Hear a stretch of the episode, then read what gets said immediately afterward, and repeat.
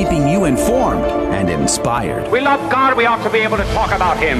Getting you started on your day. With the latest in breaking news and information from the Vatican to the White House and everything in between. It's serious, it's fun, it's your Catholic Drive Time. Now, here's your host, Joe McClane. Praise be to Jesus Christ. Welcome back to Catholic Drive Time, keeping you informed and inspired. I'm your host, Joe McClane. So good to be on with you. Praise be to God. Good morning. It is Tuesday, February the 15th, 2022. Praise be to Jesus. Gonna have a great show for you. Dr. Paul Kengor is back on the program today. We're gonna be talking about the rise of fascism in America, the cooperation between public and private entities. We're gonna have that conversation. Is it the case that fascism is on the rise? Is it overblown in the media? Is the media covering up for something? I don't know. We're going to ask those questions and a lot more to Dr. Paul Kengor. He is a uh, poli sci professor at Grove City College, great Catholic author, and uh, we're looking forward to that conversation coming up. So stick around for that. Breaking news this morning: Justin Trudeau uh, grants powers in the Emergency Act never before used in Canada. What will happen? A lot of people are very nervous about this. And so I'm sure uh, Rudy will cover that story if we don't get to it in the What's Concerning Us. Uh, there's a story I would like to cover. The CDF has been changed. We might cover that. But also, worldwide, the number of Catholics went up in 2020. My mind is blown. How is that even possible amidst all the lockdowns? But you know what's down is number of bishops, number of priests, women religious down Men religious up. I don't know. Let's dive into the numbers coming up at 15 past the hour and see if we can better understand that. Of course, the John Durham report is being ignored by most of the mainstream media. Uh, they don't like that story, I suppose. And the embassy in Kiev is closing. So is uh, is is invasion imminent? I don't know. We'll have some of that conversation in this hour and uh, stick around for it. Praise be to God. Good morning to you, Rudy Carlos. Hey, good morning, Joe. Yeah, uh, the Justin Trudeau thing was pretty crazy.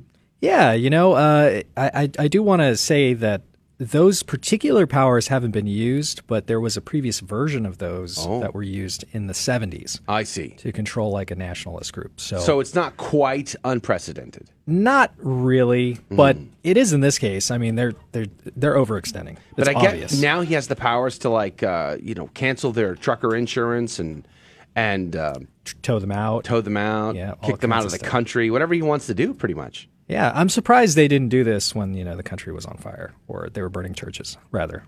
Yeah, they didn't bother then. It was no big deal back in Not those good deal. old days. All of what was it last year when that happened?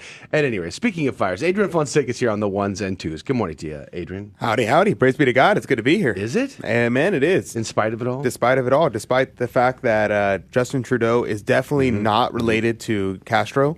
He's no? definitely not his no. son. There's no possibility. None. I don't know where this rumor is coming from, but Justin Trudeau does not look like Castro. His mother did not go to Cuba, and uh-huh. he definitely does not have policies similar to Castro. Yeah. Those things are not not a thing. Stop so saying it. All of the images where they do a split screen, half no. of Trudeau, half of Castro, no aren't true. No way. No, no possibility. Way. Mm. And hey, speaking Trudeau, of uh, speaking of no way, uh, that Super Bowl viewership, I guess, is world record breaking. Fake news. No possibility. that too. I saw that. I was like, they're saying that the Super Bowl was the most viewed Super Bowl ever. Sure. And I'm like, mm-hmm. I know you watched. I don't know a single person who doesn't normally watch that did watch, and I know a ton of people who do watch normally, and this is the first year they never they did not watch. You watched so, with all of your your uh, your cohabitors there. No. No, you know what's odd I did not, is that people either. tune in to watch commercials. That's super. I don't understand that. Why do you want to be advertised? Because they're the That's most the creative commercials ever. I guess. and they they put effort into them. Well, yeah, they're entertaining. Eh. Sure. Uh, I, I just don't like getting advertised to. I didn't watch a single one this year. I didn't watch anything. Single one. I didn't watch the game. I didn't watch anything. I never bothered at all whatsoever. But record-breaking viewership nonetheless. Allegedly. Alle- allegedly. Allegedly. Praise be to God. supposed. Our supposed. We, we'll ask Paul Kengor if he's watched the game. How about that? we'll see what he, we'll see what he says about it. Uh, I know a lot of people are up in arms because of all the celebrities that were at the game, but uh, at, at, any rate, we're going to have a great program. We have a uh, breaking news and story segment coming up here in just one second. Then, of course, Saint of the Day, Gospel of the Day. And then at 15 past, we're going to cover some of these what's concerning us stories. And then, as I said, Dr. Paul Kengor's coming up at 35 past. Uh, get your car raffle tickets in while you can. The GLA 250 uh, Night Black Mercedes is going away to some lucky Catholic radio listener pretty soon. You got about a week or so, so go to grnonline.com for the details. Get your car raffle tickets while you can. You can find all the rules and regulations there as well. Go to grnonline.com forward slash CDT uh, to also sign up to our email list as well. We have a new content coming out every week exclusive to the insiders. Let's pray, let's jump in, and let's get started. In the name of the Father, the Son, and the Holy Ghost, amen. Remember, O most gracious Virgin Mary, that never was it known that anyone who fled to thy protection, implored thy help, or sought thine intercession was left unaided. Inspired by this confidence, I fly unto thee, O Virgin of Virgins, my mother. To thee do I come, before thee I stand, sinful and sorrowful. O Mother of the Word incarnate, despise not my petitions, but in thy mercy hear and answer me. Amen. In the name of the Father, the Son, and the Holy Ghost, and now your headlines with Rudy Carlos. Good morning. Thanks for tuning into Catholic Drive Time. I'm Rudy Carlos, and now your Tuesday headlines. The Washington Times reports Justin Trudeau to invoke emergency powers to quell COVID protests. Prime Minister Trudeau will invoke emergency powers to quell the protests that have paralyzed Ottawa and blocked border crossings all over the country's uh, COVID restrictions. Invoking the Emergencies Act would allow the federal government to declare the protests legal and move to clear the blockade of trucks surrounding the Capitol. Epoch Times reports John Durham, Democrats paid to infiltrate Trump White House servers. Special counsel John Durham's team alleges that a tech executive aligned with the Democratic Party was paid to spy on former President Donald Trump and the White House when Trump was president. According to Durham, lawyers for the Clinton campaign allegedly paid a technology executive to infiltrate the servers at the Trump Tower and the White House in order to establish a narrative to tie Trump to the Russian government. In a statement in response to the unsealed court filing, former President Trump said, This is a scandal far greater in scope and magnitude than Watergate, and those who were involved in and knew about this spying operation should be subject to criminal prosecution. Unquote. Reuters reports Europe's banks fund oil and gas expansion despite IE, IEA warning, report says. European banks are providing billions of dollars of funding to expand oil and gas production despite International Energy Agency's guidance against new facilities in order to slow supposed global warming.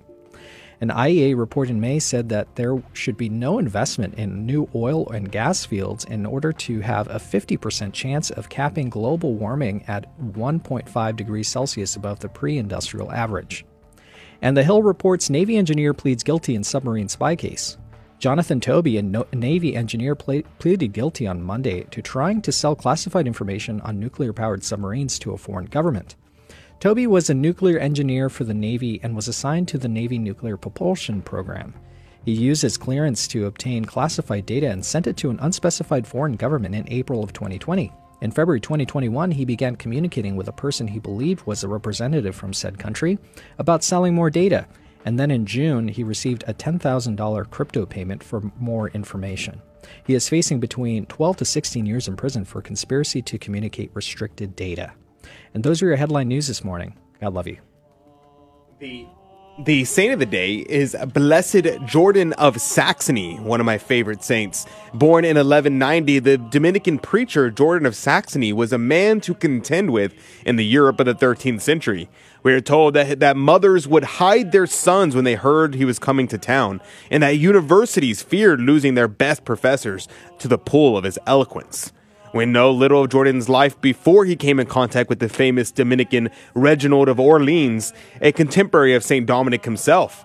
Jordan was a successful young student at the University of Paris, already known for the unembarrassed witness of his holy life. When he first heard Reginald preach and met the Dominicans in Paris, Jordan's spiritual and practical gifts were recognized immediately, and when he had, won, had worn the habit only two months, he was chosen as a delegate to the Dominican General Chapter in Bologna, Italy. The following year, Jordan was elected provincial superior, and when St. Dominic died, Jordan succeeded him as the Master General of the entire order. The order was only six years old and it developed rapidly under his leadership. However, growing both in membership and influence throughout Europe, Jordan was able to carry out the dream of St. Dominic, which had only just begun before his death. We are told that he added four new provinces and gained teaching positions for the friars at the University of Paris, and he established the first general house of studies of the order. Jordan also served as spiritual director to many, and among of which a young Italian noblewoman named Diana, who became a Dominican nun. In the midst of all this, he found time to write a number of books, including A Life of St. Dominic, whom he knew personally and loved deeply. Men of his day responded by the hundreds to Jordan's zeal for Christ, including St. Albert the Great. Some of them were mere youths, and others established professionals who felt the call of God through Jordan's words and example. They were drawn to a life of holiness by this Dominican with a gift of preaching, who lived what he preached with such obvious joy. It was Jordan who initiated the custom of singing the Salve Regina in procession each night after Compline to ask Our Lady's protection of the brothers against temptations from the devil. Jordan of Saxony met an untimely death at the age of 47, drowning in an accident which occurred on his return from a pilgrimage to the Holy Land in 1237. He died on February 13, 1237. Blessed Jordan of Saxony, pray for us. Praise be to God in all things. The gospel today comes to us from Mark chapter 8, verses 14 through 21. The disciples had forgotten to bring bread and they had only one loaf with them in the boat. And Jesus enjoined them Watch out, guard against the leaven of the Pharisees and the leaven of Herod. They concluded among themselves that it was because they had no bread. When he became aware of this, he said to them, Why do you conclude that it is because you have no bread? Do you not yet understand or comprehend? Are your hearts hardened? Do you have eyes and not see, ears and not hear?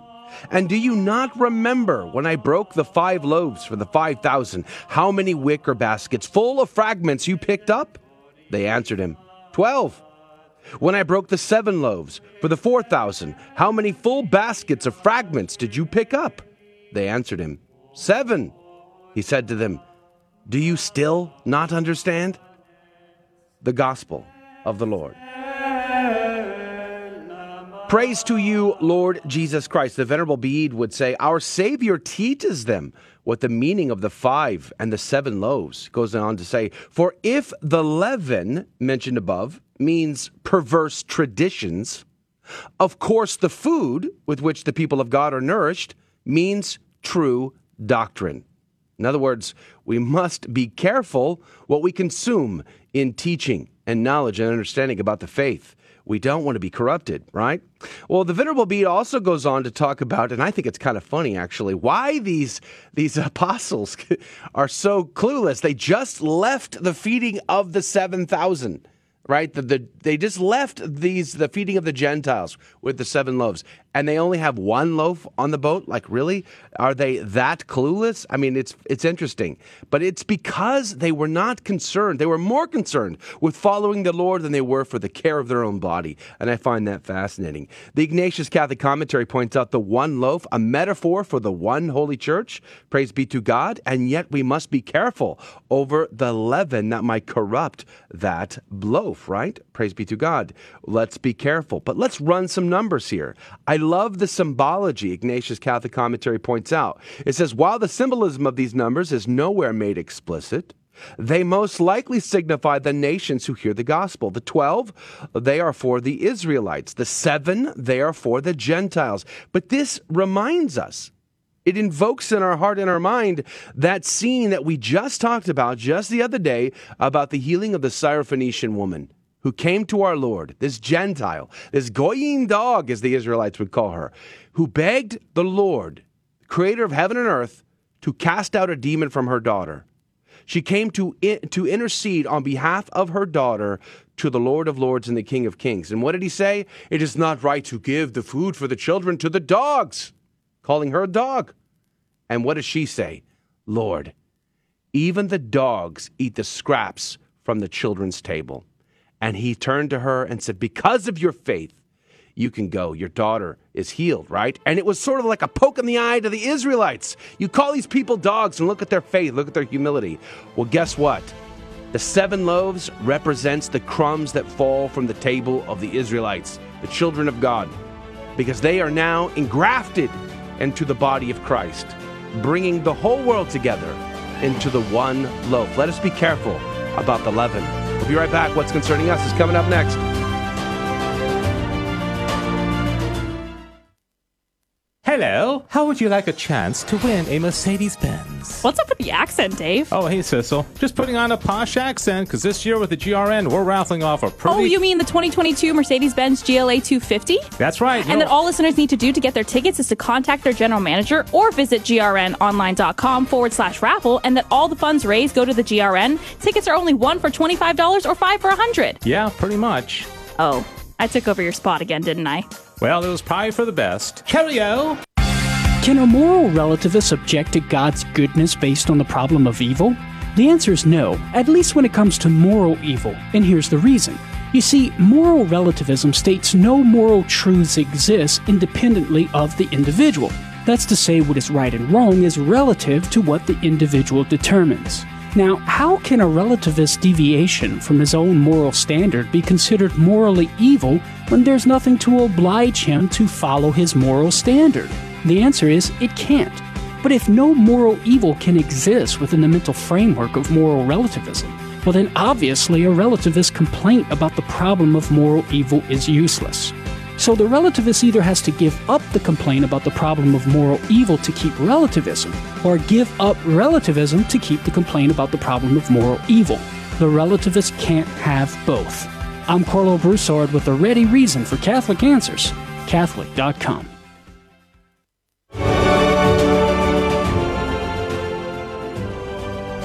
Praise be to Jesus Christ. Welcome back to Catholic Drive Time, keeping you informed and inspired. I'm your host, Joe McClane. So good to be on with you. Praise be to God. Coming up at 35 past the hour, Dr. Paul Kengor. He is a poli sci professor at Grove City College. We've had him on the show many times talking about communism and a bunch of other topics. He's going to be on today. We're going to talk about the rise of fascism, the cooperation between public and private entities to control narrative and to control uh, people's lives. And I think that's at the heart of what we see in the world today. With all of the, uh, the like the trucker rallies, there was huge rallies in Australia, in New Zealand, in Paris over the weekend. In addition to what happened in Canada, and so we're going to have a conversation around all of that with Dr. Paul Kengor coming up at 35 past the hour. But there are, as I say, several stories in the news that are of great concern to me, and I'm sure they are to you as well. And the numbers uh, that came out from the 2020 uh, about the Catholic faith they're kind of mind boggling to me, to be honest with you. Um, in some ways, I find them strange. So I want to jump into this with you. This is an article out of the Catholic News Agency. The headline says Number of Catholics worldwide rose by 16 million in 2020. How, does, how is that even possible, given the fact that the world shut its doors in 2020 and left them shut for a long time, uh, to include the highest feast day on the calendar, uh, uh, Easter? Which is when a lot of people come into the church. So it, it is very strange to me. But here's a little bit of the article. The number of Catholics worldwide increased by an estimated 16 million in 2020 to 1.36 billion, according to statistics released on Friday by the Vatican. The rise was in line with global population growth in the year that the coronavirus pandemic swept the planet, reported Vatican News, the online news portal of the Holy See. Catholics continued to account for 17.7% of the total world population. The figures for 2020, the most recent year where numbers are available, come from the 2022 edition of the Annuario Pontificio, the Pontifical Yearbook, and the 2020 Annuarium Statisticum Ecclesia, Statistical Yearbook of the Church, compiled by the Vatican Central Office of Church Statistics. As in previous years, the church grew most rapidly in Asia, 1.8%, and Africa, 2.1%, and modestly in Europe, only 0.3%. Uh, I would love to have seen a contrast in those numbers to see, okay, how many people uh, became Catholic versus how many people left the Catholic faith. You know, for example, in Ireland, who apparently leave in droves. Uh, going on to say almost half, 48%, of the world's Catholics live in the Americas, with 28% located in South America. So clearly, South America is the most Catholic dense section of our planet today. The numbers of bishops worldwide saw a minute decline from 5364 in 2019 down to 5363 in 2020. So, somewhat of a decline, not much, but a little bit of a decline. So, bishops are, are starting to decline. At the end of 2020, there was a total of 410, uh, 410,219 priests, a decrease of 4,117 compared to 2019. That's a pretty good, uh, huge number. 4,000 priests that are no longer around. That's pretty significant for a lot of people. That's going to have a big impact. Although there was a fall in the number of priests in North America and Europe, there was a significant increase in Africa and Asia, reported Vatican News, which is interesting because uh, I'm talking to a lot of priests from Africa. They tend to have a lot of seminarians. Now, some of the reasons why they have a lot of seminarians uh, is because of persecution and things of that nature. People try to escape poverty and those types of things. Similar results came from Europe. You know, there was a lot of priests that entered into seminarian life to escape, you know, other uh, poverty and those types of things. So we're seeing that in Africa right now as well.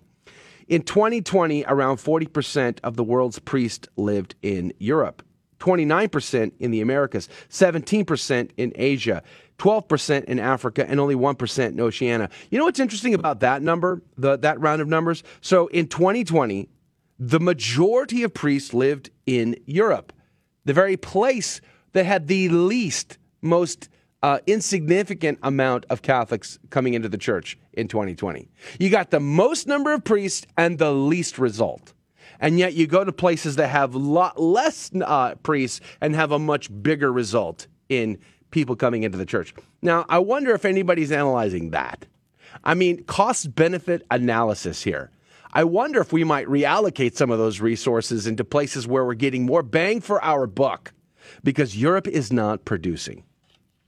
This article goes on to say the number of Catholics, Catholics per priest worldwide rose from 3245 in 2019 to 3314 in 2020. In Europe, there was an average of 1746 Catholics per priest 2,086 in the Americas and 5,089 in Africa. Do you see? You got 40% of priests living in Europe, and they're not bringing people into the church in any significant way. And yet in Africa, where they are bringing people into the church, they have less priests and they have more Catholics per priest. I wonder if we could send some missionaries over back to Africa to help out, to pitch in where the work is getting done and people are coming into the church. Gee, I wonder golly gee whiz, Europe. Let's let's uh, let's be team players here. This article goes on to say there was an increase in permanent deacons from 48,000 in 2019, and it's up a little bit in 2020. Uh, the number in Europe, I guess, dipped somewhat for permanent deacons.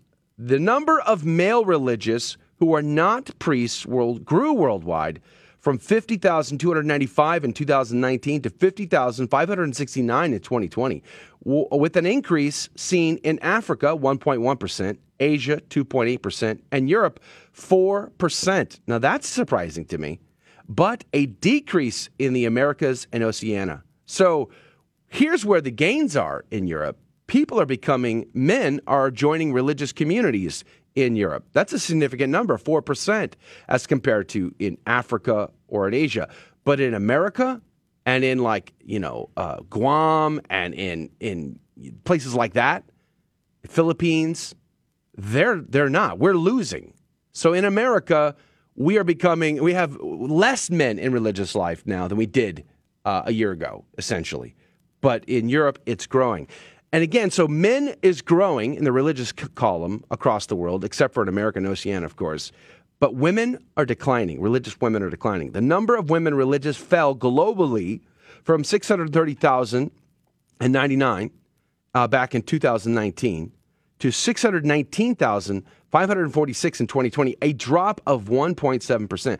I wonder what it is that a religious men is growing for the most part, except for the exceptions I noted but women religious are declining. Why more men and less women? I'm curious. I'd love to know more about that. Um, it doesn't actually give us any reasons for it. It says, uh, but there was a rise in Africa, 3.2%, and in Asia, alongside a decrease in Europe of negative 4.1. So it's interesting. You got an increase of 4% on religious men, but a decrease of 4% of religious women in Europe. I mean, that's it's interesting. The Americas are also down, and Oceania is also down. There were 111, 855,000 seminarians in 2020 compared to 114,058 in 2019. There was a notable decrease in Europe. Again, another 4% drop in Europe. The Americas down 4%, Asia down 3%, but a rise of 2.8% in Africa. And Africa, you're performing. Africa is putting out. I mean, they're really doing a, a doing a, a, service here. I wonder if we might be able to help them because you know part of the problem in Africa is good formation. Right? They need solid catechesis and formation. They're obviously putting out and trying to convert uh, people, bring them into Holy Mother Church. There's an opportunity here uh, to send resources their way and to uh, bull, uh, you know, shore them up, to give them more priests, to help them, to give them better formation for their seminarians, which are full right now. So Europe, you're not putting out. Uh, Asia and, and Africa are. Eh, Latin America, which has the most amount of Catholics per capita, seems to be kind of idling in, in many ways, right? So where's the fire? You just imagine, just imagine if there was a revival effort of a fire for the Catholic faith, for her patrimony, for her tradition in the hearts of Latinos coming from Latin America. Imagine how that would reverberate around the planet. Imagine the good that would come from that. It would be amazing. So, anyway, those are the numbers coming out of this article out of Catholic News Agency. Did you hear the Pope has restructured the CDF? Now, this, this is interesting in some ways, and, and in other ways, it's kind of boring. But essentially, he's consolidated it down to two sections, and he's added a secretary under the banner of the CDF. And and in some are saying, like the Pillar, for instance, the Pillar, pillarcatholic.com, in their article, they're saying this is essentially the Pope uh, establishing the status quo. Like, not a whole lot's going to change, is really what the Pillar article was talking about. Uh, whereas in the Register's article of this topic, they did point out this how this might impact uh, the traditional communities, doing away with Ecclesia Dei, putting all of them to include the Anglican Ordinariate under the CDF now, under the discipline. That might have an impact in the future. I'm not sure. Adrian, have you heard anything on this? No, not yet. I haven't, uh, to be honest, I haven't really been paying attention to church news last cool. 72 hours. You're probably more peaceful as a result. It's been nice. It's been nice. Not going to lie, but I definitely. All that Super Bowl watching has probably yes, affected you. Uh, totally. I have only been watching the Super Bowl, and uh, all weekend, all I did was watch the Super Bowl. All, all, the whole weekend. The Sat- Friday, Saturday, and Sunday. No, but uh, no, it is, it is slightly concerning, though, because we know the CDF.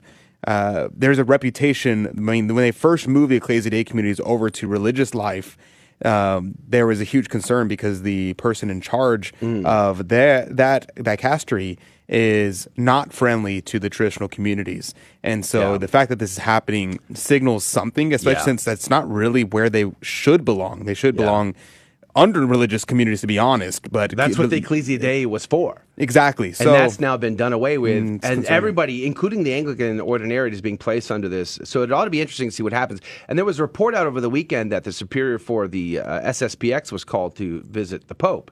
So we don't know what any of this means. Um, we'll have to wait and see. But uh, according to, like I said, the Pillar, they they think this is more of the status quo than anything. But I guess uh, we'll find out in the long run. I will update you when we have more information on that. Uh, here's another article I just want to mention really quickly here as we uh, get ready to go to a break. U.S. Uh, Embassy in Kiev closes amid increased threat of Russian invasion. I have to tell you something, a little bit of a confession here. You know, in trying to wrap my head around the situation in, in the Ukraine, we've had guests on talk about this and trying to understand what's going on. I, I get conflicting messages. Just this morning, I was hearing reporting that there are people in the Ukraine, in the, even in the government, who don't really believe the Russians are ever going to invade. That this is just posturing and it's just theater for the whole world. And and I hope that's true. To be honest, I hope that is in fact true. And yet, our embassy is closing. you know, and it's very confusing. In fact, when I, uh, you remember over the weekend, President Biden had an hour long phone call with Putin. I mean, it's, and then now they're saying it, it's imminent, it's going to happen. And then people in Ukraine were like, what? What are you getting this? Uh, we're not seeing this. I don't understand what you mean. So it's really hard to understand fact from fiction in this story, but closing the embassy is a big deal. So let's continue to pray for peace and for anybody that might be affected by especially an armed conflict. We'll be right back. You're breaking stories, and Dr. Paul Kengor is up next. Between now and February 21st, the GRN is raffling off a 2022 GLA 250 in midnight black. And this sweet beauty of a car can be all yours by going to grnonline.com and purchasing five tickets for $100 or $25 for one. All proceeds support Catholic radio on the GRN. Now that's a deal that's all right, all right, all right. This is Dale Ahlquist with a Chesterton Minute. Have you ever noticed that most modern philosophies are very dark and depressing? As G.K. Chesterton says, most people in our world today have been forced to be happy about the little things, but sad about the big ones. But that's not the way we were meant to be. We were meant to be joyful. Sadness is only an interlude. Praise should be the permanent pulsation of the soul. The Christian is able to deny himself immediate pleasures because there's great joy and fulfillment inside him. The pagan must constantly seek after pleasure because there's great sadness and emptiness inside him. Joy, which is the small publicity of the pagan, is the gigantic secret of the Christian. Let's share the secret. Want more than a minute? Visit our website, chesterton.org. Welcome back to Catholic Drive Time, keeping you informed and inspired. I'm Rudy Carlos, and now more headlines. The Blaze reports the Space Force seeks to use the metaverse to simulate space missions. The Space Force is preparing to create its own version of the metaverse to provide its service members with the ability to train in an environment simulating space travel. The metaverse is an interconnected series of networks featuring an immersive in person experience via augmented and virtual reality. In the metaverse, trainees could engineer situations involving orbital satellites. In the real world, this hands on experience would be extremely expensive and impractical to conduct. Lisa Costa, the Space Force's Chief Technology and Innovation Officer, believes that this technology will enable Space Force Guardians to create scenarios that enable them to continually develop new skills for future space operations. And the Epoch Times reports demand shock behind global bottlenecks should ease in months, according to the WTO. Global trade bottlenecks are more are more the result of demand spikes than supply chain snags, with pressure likely to ease in the coming months. The WTO had thought in October that demand for goods would slow early in 2022. However, that was before the Omicron variant led to curbs on activity. Chief economist Robert Koopman said consumers had then continued to skew spending towards goods rather than services since they could not or preferred not to dine out or go out on a holiday.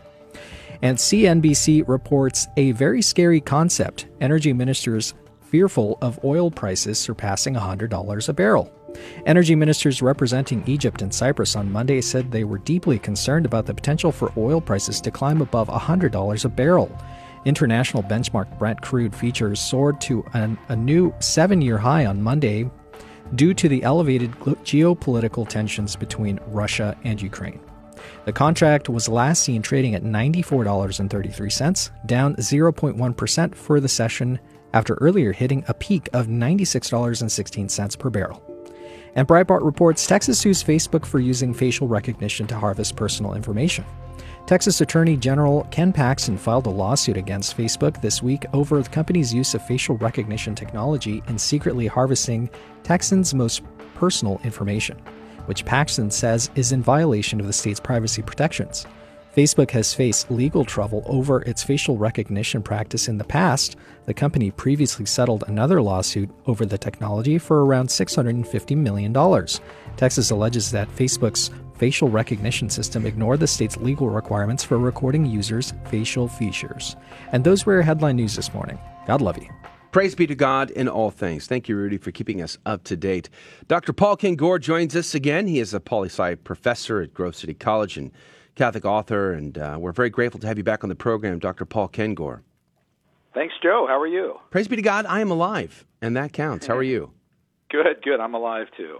there you go. We're Yeah, already starting like the day well. yes, right, right. Praise be to Jesus. You know, I want to talk about fascism. Uh, you know, the the the it seems to be one of those uh, words that gets tossed out a lot now by uh, talking heads, commenters everywhere. I love how they try to uh, use the word like fascistic. You know, like they throw these different variations around, and they sound so uh, like uh, informed and intelligent. And I, I wonder if you might start b- uh, by just defining what is fascism, and then I'm curious: Are we actually seeing fascism on the rise in America, Dr. Paul Kengor? Well, that's a good question, Joe. And and you know they they tend, and I'll, and I'll say you know they by people on the left, political left, they they want to put fascists on the right, and and so by the right they want to try to identify it with conservatives. But but if you kind of scale out that sort of economic spectrum that you know that we saw in poli sci 101 courses, right? And and you know economic control, government control. Fascism is is about government control, and in fact, the the kind of prototype for fascists were the Nazis, and and Nazi was was shorthand for National Socialist German Workers' Party. you know, anything with Socialist and Workers' Party in the title, you know, sound, sounds like a party that's on the left. And and you know, Hitler and his stormtroopers, they were all about massive government control, not just on on things from literature to music, but also the economy. Um, you know, Hitler had this kind of infamous quote, you know, inflation, why do I have to worry about inflation? I have my stormtroopers to take care of inflation, right? So so you know, it's it's really it's about big government control and it's it, it Mussolini is the other famous fascist in Italy. Of course, it was Mussolini and the Italians who teamed up with with with the Japanese and the Germans, Nazis in World War II. And Mussolini was actually a Marxist. He was, you know, he was a Marxist, a Marxist socialist, and and socialism, according to Marxist-Leninist theory, is the final transitionary step before you get to full-blown communism. So, so that's really where it's coming from. But, but you know, they, people on the political left, progressives, liberals, they they've succeeded wildly in in tagging people on the right, you know, conservatives with this with this label fascism, and it's one of those terms, you know, frankly like racism, that that they've wielded and thrown around so recklessly that it, that it's lost its meaning. And and if and if you know, it, it, I always tell people on the left the the way you guys toss these words around, when the real McCoy comes along someday, no one's going to believe you, Mm. right? You're say, well, you know, well, you call you call it him and her and him and her a fascist, a racist, and everything else. Well, you know, why why should we believe you now? And uh, but but it, it but they they abuse it. They really do abuse the term. I also think about the cooperation between public and private entities, right? Government and private corporations uh, are cooperating together. I mean, even in Schindler's List, a movie that I actually, you know, really, really liked, uh, it was clear that he was using that cooperation as a means by which to try to save some of the Jews. But uh, we're seeing here in America. I mean, just this week, the John Durham report came out over the weekend, which should have been a major bombshell. I mean, we're talking about parallels to Watergate here. And it's almost not covered at all in the media, let alone all the COVID information. Uh, the, you can't talk on social media. We get labeled and stricken all the time for mis, dis, and malinformation. Now it's a DHS, um, a security threat memo that if you give out mis, dis, and malinformation, you could be reported. I mean, it, it seems like there is a cooperation here between big government and private entities. Dr. Paul Kengor, what say you? Yeah, yeah, it's really it's really extraordinary. And and when I saw the details of the Durham report, and I guess it started with a motion that he filed in the in a federal court in D.C. last last Friday, I thought, uh, wow, this is this is a, a giant story. Uh, you know, th- you know, th- this is what Donald Trump said. He you know, claimed that that the Hillary Clinton campaign was spying on him at Trump Tower. And and it and it appears to confirm exactly that. And I'll tell you right now, Joe, it's not going to get any coverage in the No. mainstream press. It, it's it's just not, and, it's one of those deals where uh, I told people back in November 2020, you know, they, they could they could have on video, you know, a, a, a- some union guy somewhere in Pittsburgh or Philadelphia flipping a switch to flip 10 million votes in the 2020 election with a big grin on his face, and and and, and it, it wouldn't make any difference. CNN wouldn't cover it. I mean, even Right. even, even if you did find even if you did find like 100% absolute proof of massive election fraud that flipped the whole thing, they would just ignore it. Yeah. And and and and then you would have Google and Twitter and everybody else jumping on you know, anybody that mentioned it would be labeled misinformation. And and that that would be the end of it. So it, it it's it's really enormously frustrating and and for for us as Catholics, it's one of those moments where about the only thing we could do is take solace in our faith, and and and just kind of step back and say, you know, all right, you know, God, it's it's it's your world, right? I I don't know I don't know what else I can what else I can do about this. I could complain about it. I could tell people about it, but but this this behemoth mm. of of big tech you know, working with really, you know, one one party, one political ideology, um, has led to an, an enormous censorship and control of information. We've seen it with COVID as well. What about- where, where you know, yeah, What about Hershey's? I mean, Hershey's was laying off their employees and citing Pope Francis in their argument to fire their own employees who refused to get vaccinated. I mean, we talk about relying on your faith. Well, many people are, and they're losing their job. And these private corporations who are now not being pressed by the federal government, not being fined, not being required by OSHA, thanks to the Supreme Court, uh, and they're still willfully and doing it all on their own. Yeah, I remember where I was. I was in uh, Paso Robles, California, and we were there visiting um, old friends. Uh, Bill Clark, who I uh, passed away in 2013. I wrote his biography, and, and his family is still there. And we were struggling with um, how we were going to write a religious appeal for my daughter for for college. She was going back to college in, in late August, and we had laid out by quoting the Congregation for the Doctrine of the Faith and and all these different statements about you know freedom of conscience and how you know, quoting even the bishops on you know how she as a Catholic cannot be forced to take a vaccine against her will. And we went to a coffee shop and I pulled up I think it was National Catholic Register and I looked at the headline and it was about a statement from Pope Francis on vaccines and I read that and I thought and I told my wife and my daughter I said we're we're we're sunk. He he just absolutely killed us. Yeah. He, he he just he just pulled the rug out from under us. He he what he just said. We everyone has a moral obligation to get the vaccines. You know, the, the, this is uh, liberal Catholics are going to jump on this. They're going to use this to to reject Catholic religious appeals. In fact, the governor of the state of New York, Kathy Hochul, who who has said, I think the last time I did your show, Joe, we talked about her uh, welcoming all the women of Texas Yeah. to come to abortion, Yeah. to, to come to New York for abortions. She cites Pope Francis for her vaccine mandate. Yeah. Hold that thought. Dr. Paul Kengor is our guest, a poli sci professor at Grove City College and the author of many great books. Praise be to God. But we're going to have a, a continued con- this conversation on the other side of this very short break. I want to get uh, Dr. Kengor's opinion on Canada and the trucker rally and AOC's comments. All that's next. Don't go anywhere. Be right back. Joy during Lent? St. Benedict thinks so. One Minute Monk, Abbot Placid Solari of Belmont Abbey. There are two times when St. Benedict uses the word joy in his rule. Believe it or not, they are in the chapter on the observance of Lent. What message is he trying to send us? Since Lent is a preparation for Easter, the first message is that faith in the resurrection of Jesus Christ ought to be a source of abiding confidence and joy in our life. No matter what trials we face, we have already overcome them in a certain way in Christ.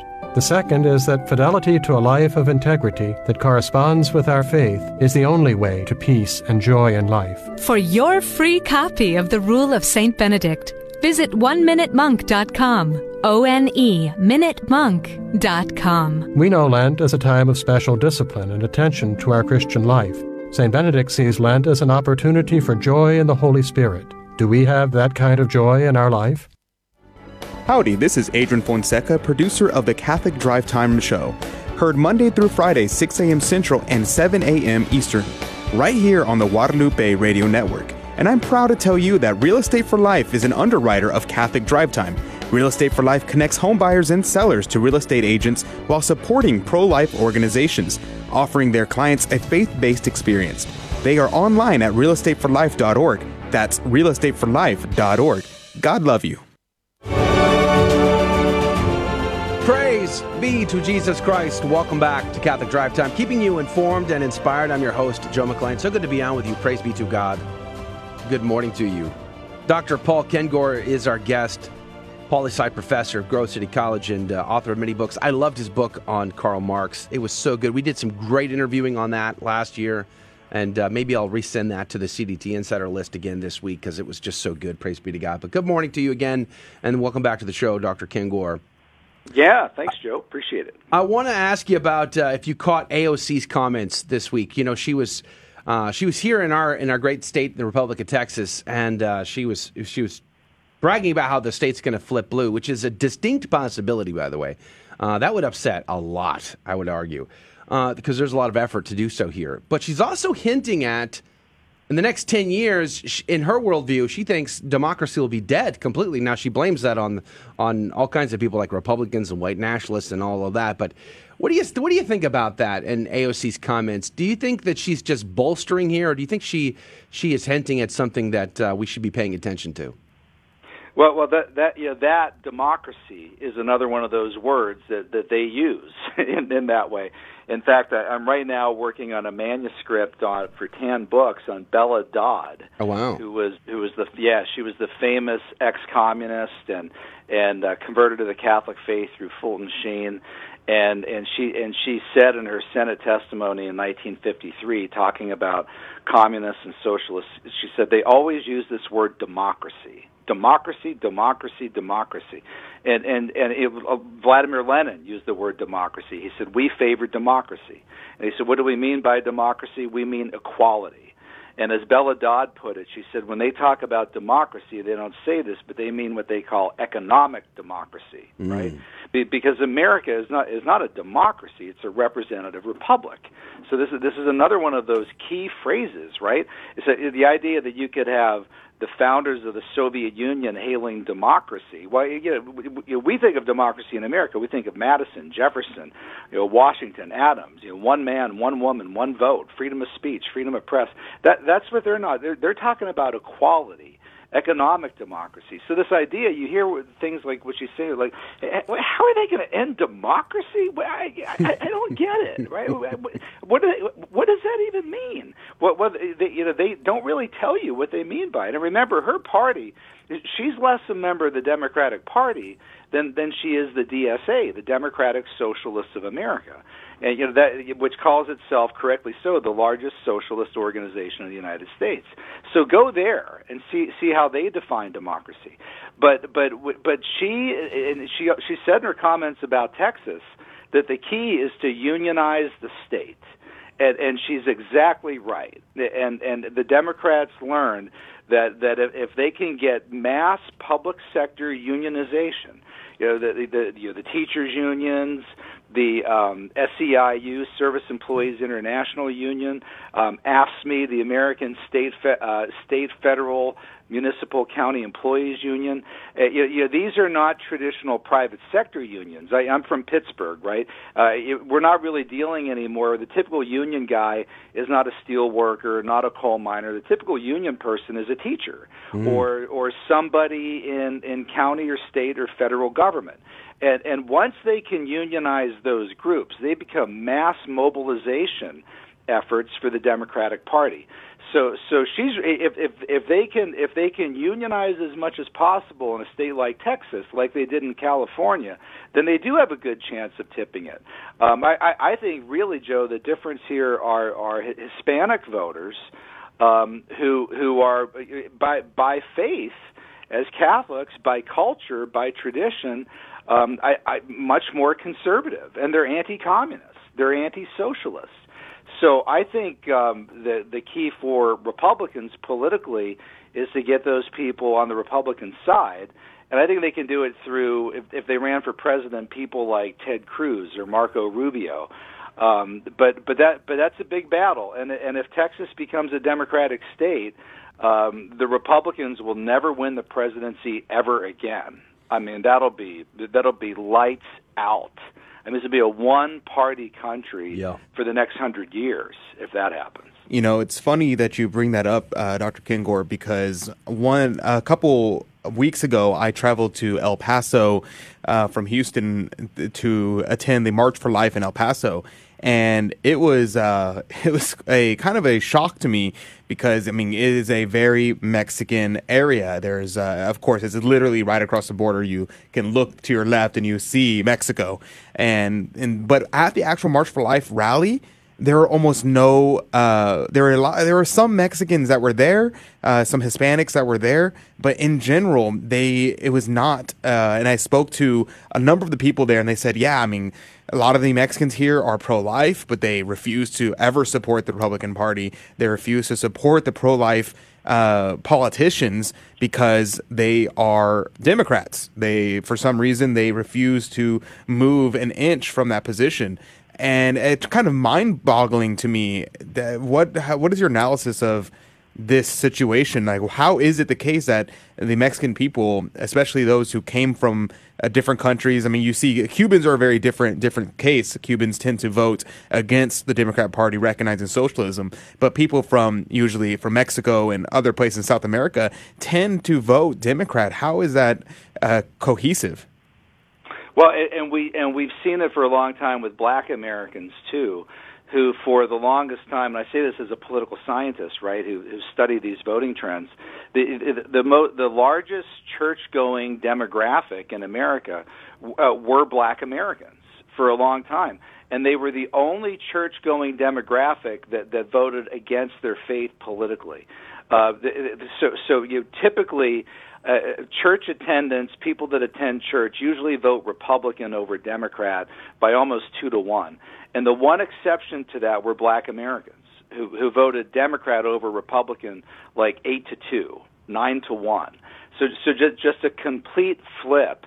And and I think we're seeing that with with Mexican voters as well, and and also Latino voters generally. And you're right, the one exception are, are definitely Cuban voters who in Florida, places places like Florida.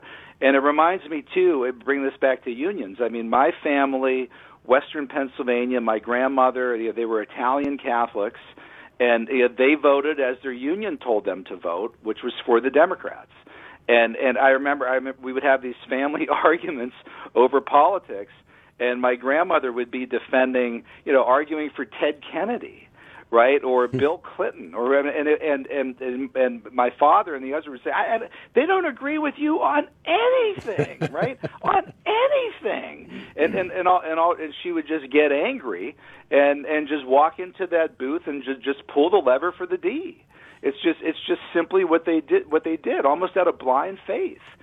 So so I don't know. It it, it takes a lot to change that which is why you you might need for president somebody in 2024 somebody like a Ted Cruz or a Marco Marco Rubio um not somebody like Donald Trump. You know Trump did well with Latino voters in in 2020 it was a, it was a surprise. But but um but you need somebody who can do a lot better uh, a lot better than he did Dr. Kengor, I, I, remember in 2016 sitting at my kitchen table, and, and this is when I was I was a Democrat. I sat down and I thought, wow, uh, you know, it looks like looks like Trump's going to get elected, and I had bought into this mainstream media narrative that you know there was going to be blood in the streets, and there I was going to get lynched tomorrow, and all this kind of crazy stuff. Um, and I'm just thinking about the Durham report, and uh, although it's one aspect of private enterprise, you know, how does mainstream media become accountable? You know, looking at the Durham report and you know the the the uh, accusations of Russian collusion that that cost Americans millions of dollars in in in, in uh, tax dollars uh, to investigate it. How do how does media become accountable in 2022? Yeah, it's a good question. I, I, I really I really don't know. I mean, I, I wish I wish I could give a simple solution, simple answer to this. And and what makes it worse too is that if CNN doesn't cover it and MSNBC doesn't cover it, and by cover I don't mean just mentioning it a couple times. Right. I mean I, I mean like drilling down and focusing on it, you know, like they would if it was you know if it applied to the other side. Mm-hmm. Uh, but but but then also what makes it worse is you've got just a giant segment of American voters out there who only watch CNN and MSNBC, um, who who who won't turn on Fox. Or I mean, I get up in the morning, I check a dozen different websites.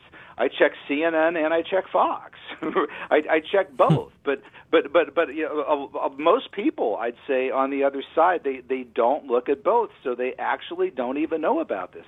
So so when when their big tech search engine or whatever labels it misinformation, they just assume it's misinformation. I wrote a piece a couple weeks ago uh, about about natural immunity and the NCAA now recognizing natural immunity for college students. And I got this email from this former Presbyterian pastor accusing me of peddling, quote, dangerous misinformation, unquote. Unbelievable. And he told me, he said, there's not a single study out there that supports what you're saying that natural, that natural immunity is effective. And, and, and, I, and I got angry with him. And, and, and I said, you don't know what you're talking about. And, and, and, and, I, and I sent him, it took me 15 minutes. I, I, I sent him a, a dozen different studies that I had in my in my email box. I sent him a bunch of different links, and, and and he didn't respond. Right, but but he he, he actually didn't even know about. Yeah. He, he didn't even know about this. He had no idea, and and so he dug in and took this hostile position and accused me of something um, you know, not just very uncharitable, but, but you know, but it, it, that's that's that's a bad accusation to make against somebody. Um, somebody who's a writer, right? You're peddling dangerous misinformation. I knew what the next step was, right? It probably would probably go to my employer at Grove City College and say, "Your employee is writing columns peddling dangerous misinformation." He didn't even know what he was talking about. Mm. He had no idea. But, Well- but, you know, this is the world we're living in. Unfortunately, we are out of time. I wanted to get into asking your opinion about the trucker rally, but we are out of time. That music means we got to go. Dr. Paul Kengor, thank you for being on with us today. We always appreciate our conversations with you. Anytime, Joe. God bless you and God love you. Have a great day, Dr. Kengor. That's going to do it for hour number one of Catholic Drive Time. We're very grateful to you, too, listener, for hanging out with us for this hour. If you could and you are willing and able, please share us with a friend. You can text them about our show. You can go to our website, join our email list, and share our social feeds and, and interviews. And we're going to put the Dr. Paul Kengor conversation up pretty soon. So go to grnonline.com forward slash CDT. And by the way, you can also join our private texting list as well. grnonline.com forward slash CDT. We'll see you in the next hour or right back here tomorrow morning. God love you. Thank you for joining us on Your Catholic Drive Time, where it is our pleasure to keep you informed and inspired. Join us Monday through Friday at the same time, right here on your favorite Catholic radio station. Don't forget to connect with us. Just go to facebook.com forward slash Catholic Drive Time. Again, that's facebook.com forward slash Catholic Drive Time. Be sure to share more than just us today. Share Jesus with everyone you meet. Bye now, and God love you.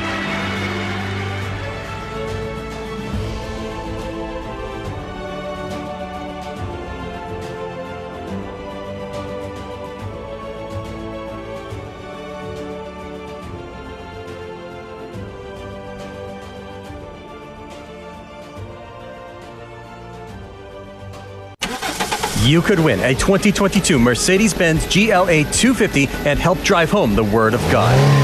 The GRN is raffling off this night black compact SUV with the luxury and performance you expect from Mercedes Benz to support the mission of Catholic Radio. This car could be yours for only $25. Buy four tickets, you get one free. The 2022 GRN car raffle ends February 21st, so get your tickets today at grnonline.com slash raffle. This is a Messy Family Minute with Mike and Alicia Hernon. In the document Lumen Gentium, the church tells us the family is, so to speak, the domestic church. In it, parents should, by their word and example, be the first preachers of the faith to their children. This worldwide pandemic has made it even more clear that the spiritual responsibility for children rests firmly in the hands of parents. Parents need to create an environment of prayer at home and then teach their children the tools of prayer. If prayer time, with little ones especially, becomes a wrestling match or playtime, we suggest that you remove items of amusement, ignore distracting behavior from young children, and then be an example to them by turning your own mind and heart to God. If parents and older children have a heartfelt attitude of prayer, they set the right tone and example for the little ones. Remember, our Heavenly Father loves our best efforts to honor Him and will take our messy offerings and return them with grace and favor. For more ideas on prayer, visit us at messyfamilyminute.org. Your Odyssey begins at the University of Dallas, the premier Catholic liberal arts university in Texas. With campuses in Irving and Italy, UD's rigorous core curriculum sets it apart. An education rooted in the great works of Catholic and Western tradition. An education that ennobles and enables students in their pursuit of wisdom, truth, and virtue. Undergraduate, graduate, and certificate programs available. Start your college odyssey at the University of Dallas today. Go to udallas.edu to learn more.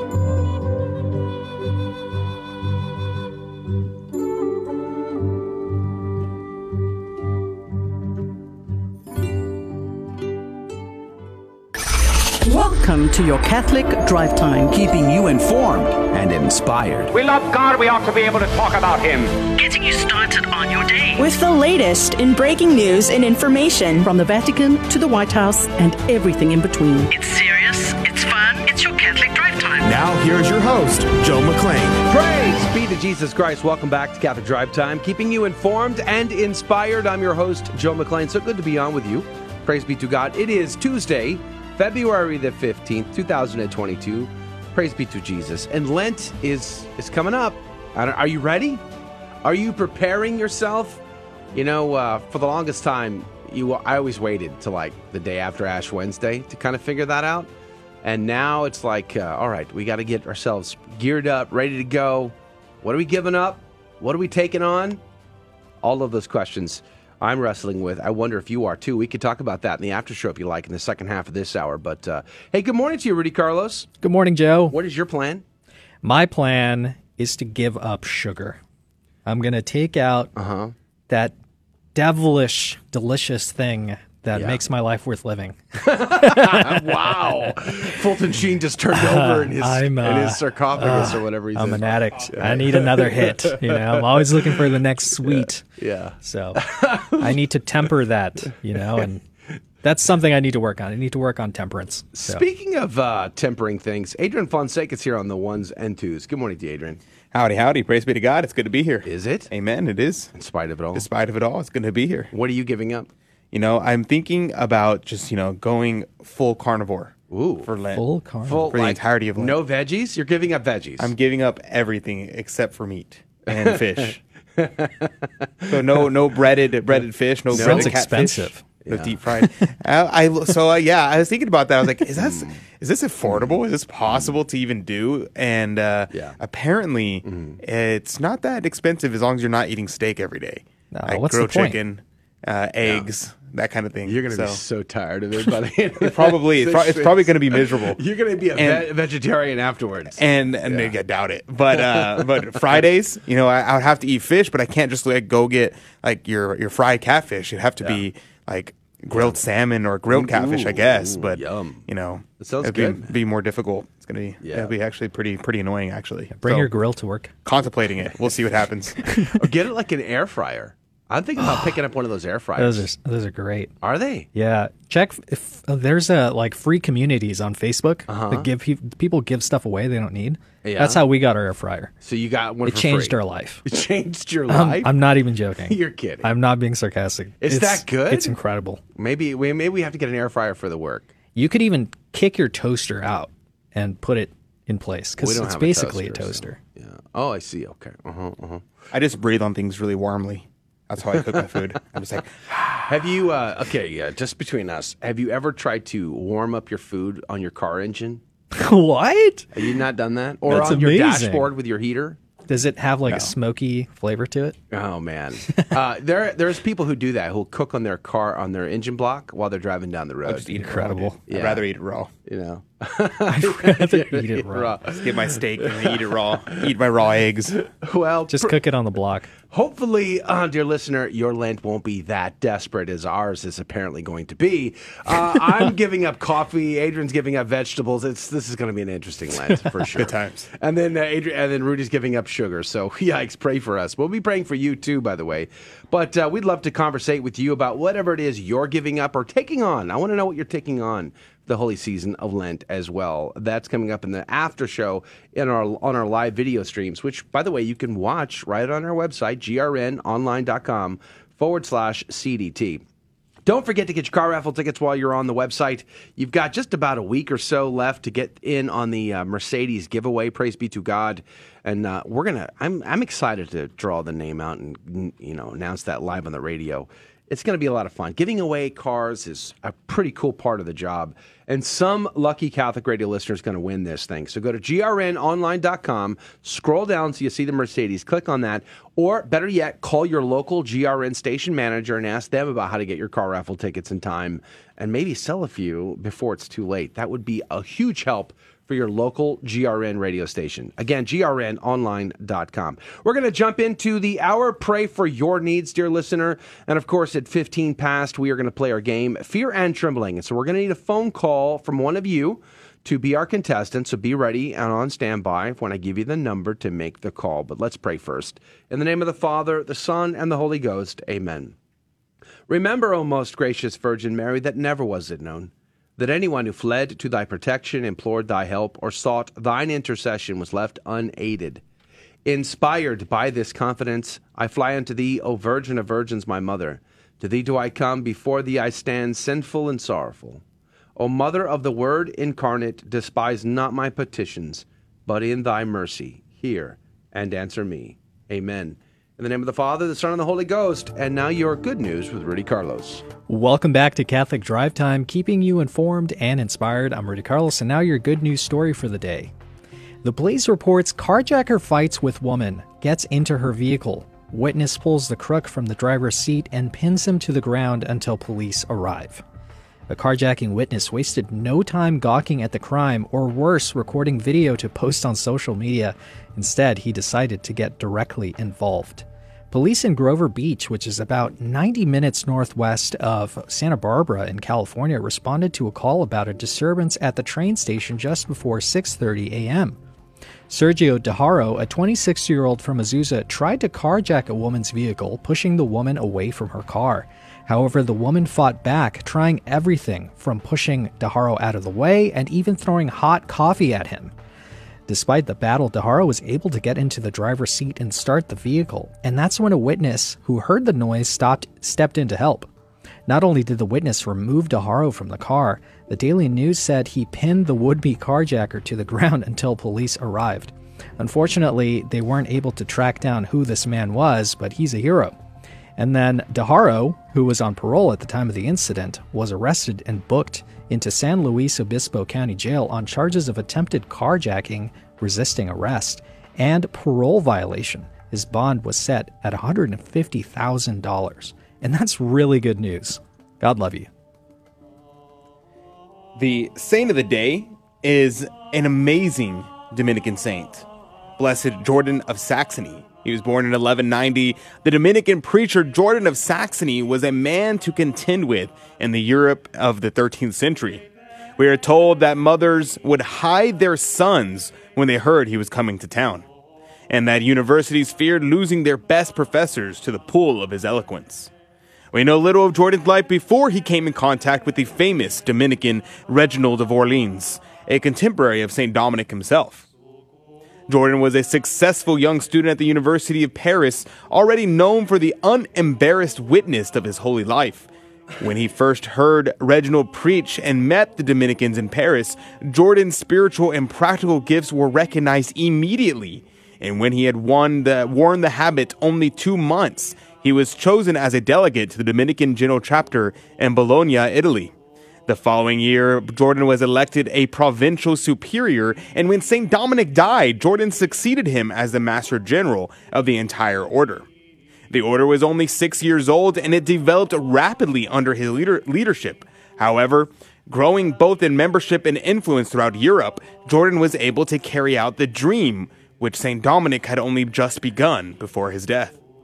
We are told that he added four new provinces, gained teaching positions for the friars at the University of Paris, and established the first general house of studies of the order.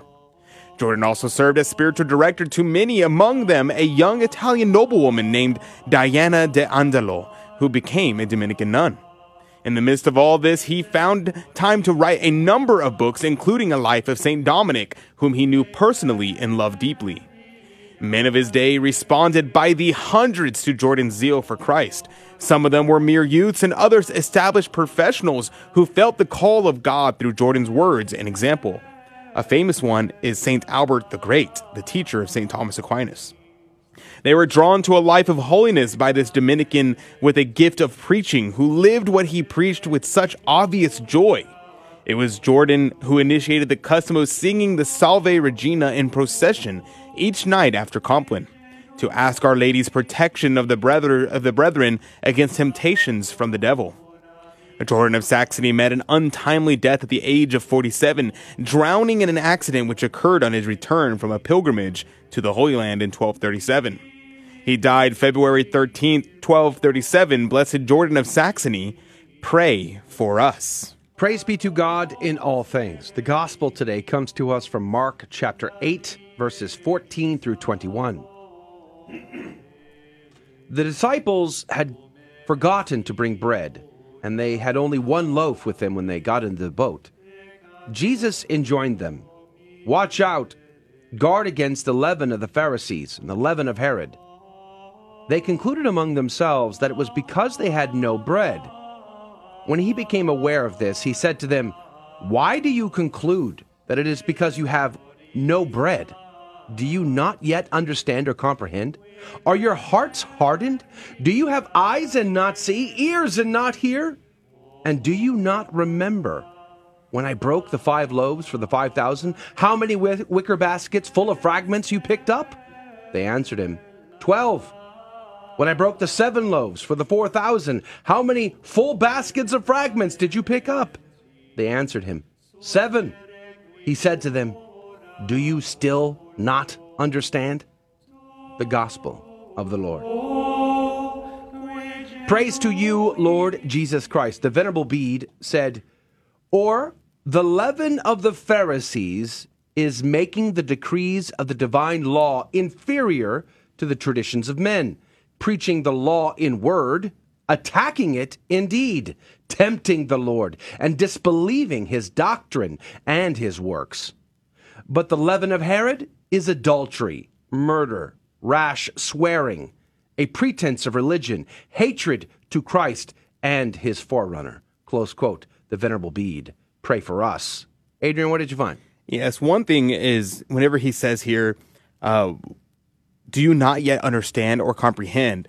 I'm like, uh, no, I don't. I don't get it.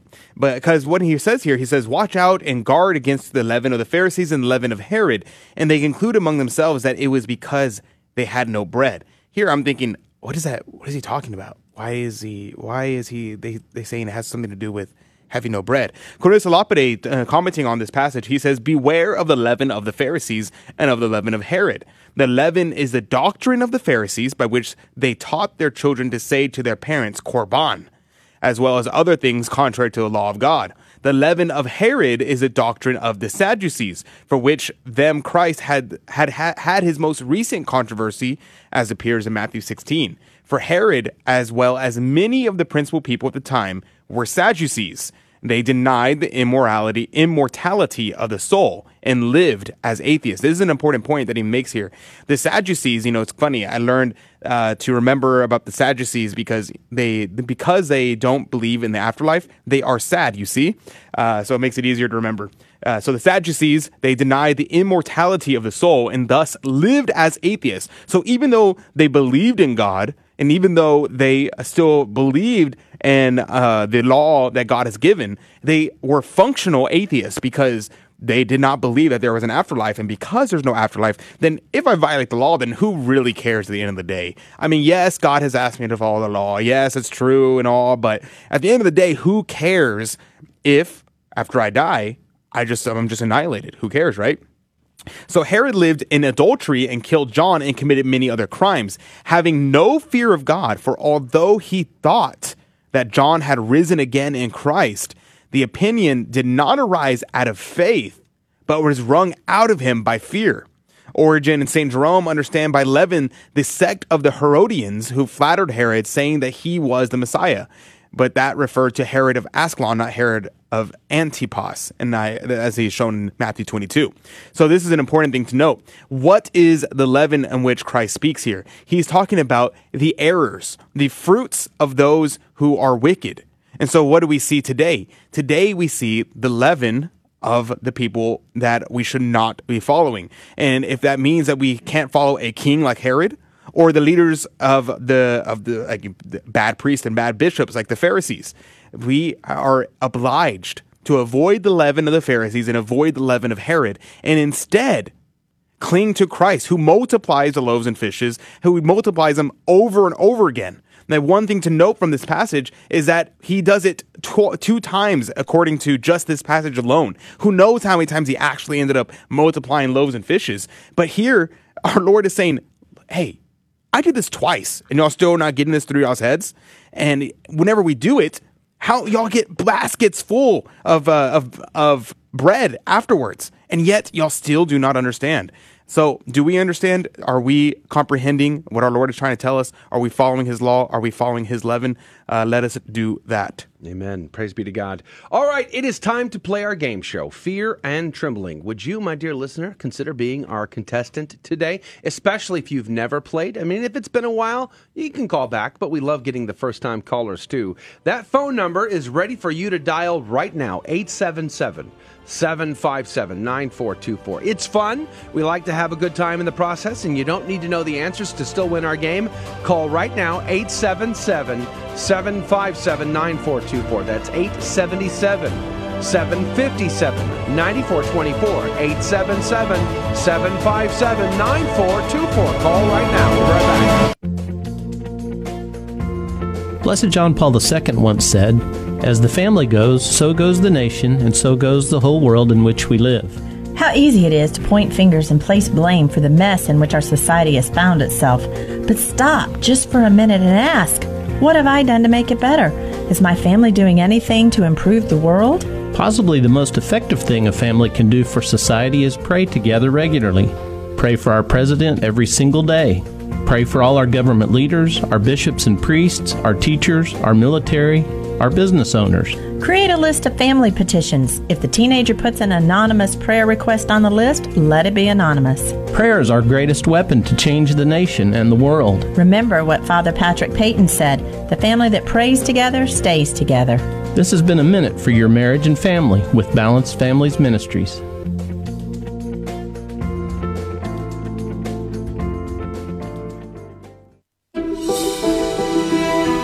Many of us carry such heavy burdens. She's having a relationship with George. It's disgusting. It's dis- Deep within, we struggle because sin separates us from God. But thanks to the grace of confession, God compassionately listens, forgives, and sets us free. So if it's been a while since you've been to confession or Mass, come home and experience a fresh start. Visit CatholicsComeHome.org. Having trouble with your car radio? No worries. The Guadalupe Radio Network has just released our new version of our app. With the app, you can get a crystal clear connection of your local station no matter where you are. You can also listen to podcasts of past shows and find more ways to connect with us. Getting the new app is easy. Just search the App Store on your phone for the Guadalupe Radio Network and either download it or if you already have it, choose the update option. Happy listening. Welcome to another round of Fear and Trembling, the Catholic trivia game show that helps you work out your salvation by the seat of your pants. It's a 50 50 chance, and prizes are involved. Avoid the weeping and gnashing of teeth. Call now to take your shot 877 757 9424. And now, your host, Joe McClane. Praise be to Jesus Christ. Welcome back to Catholic Drive Time and Fear and Trembling, the Catholic Trivia Game Show where we have a secret and hidden agenda. So please do do me a favor and don't tell anybody about my secrets or my agendas. And if you'll do that, I will share with you One, we like to teach the faith. So we look for teachable moments in the questions where you might learn something about your Catholic faith that you didn't know before. I mean, it's a good thing. Praise be to God.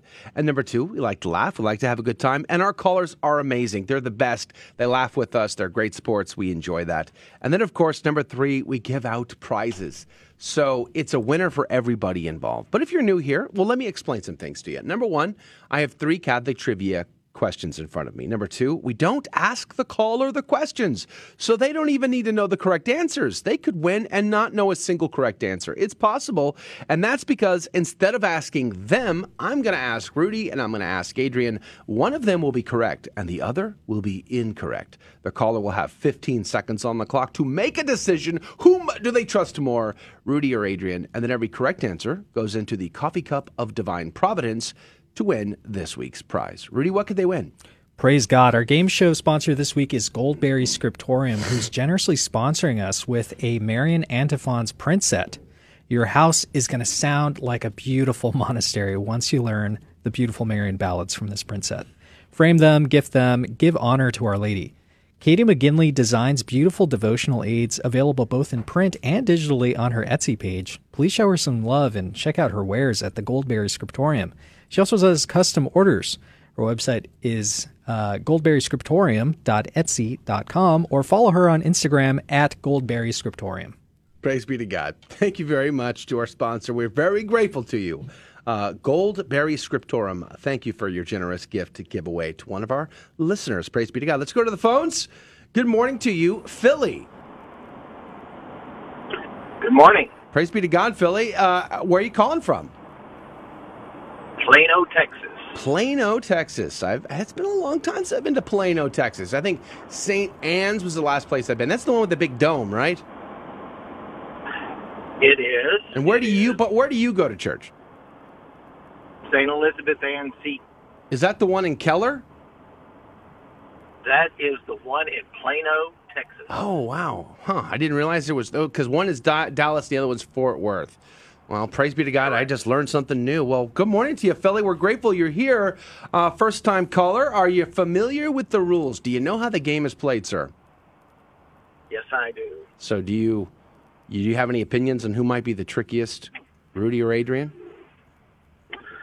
Well, uh, Rudy's probably the trickiest. The all-knowing Adrian is the one I usually listen to. Oof. That's dangerous. I hope he doesn't throw any curveballs your way today, Philly. We'll have to see.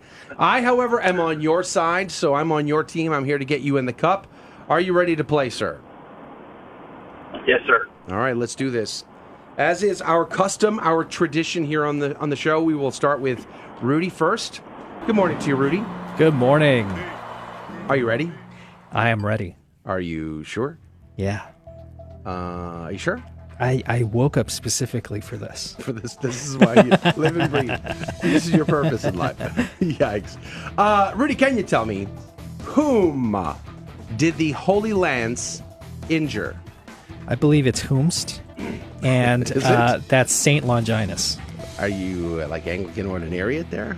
Whomst thou? I mean, Whomst. whomst thou did the Holy Lance injure? Did thou meanst meanest so your answer Saint Longinus? Saint Longinus is your answer.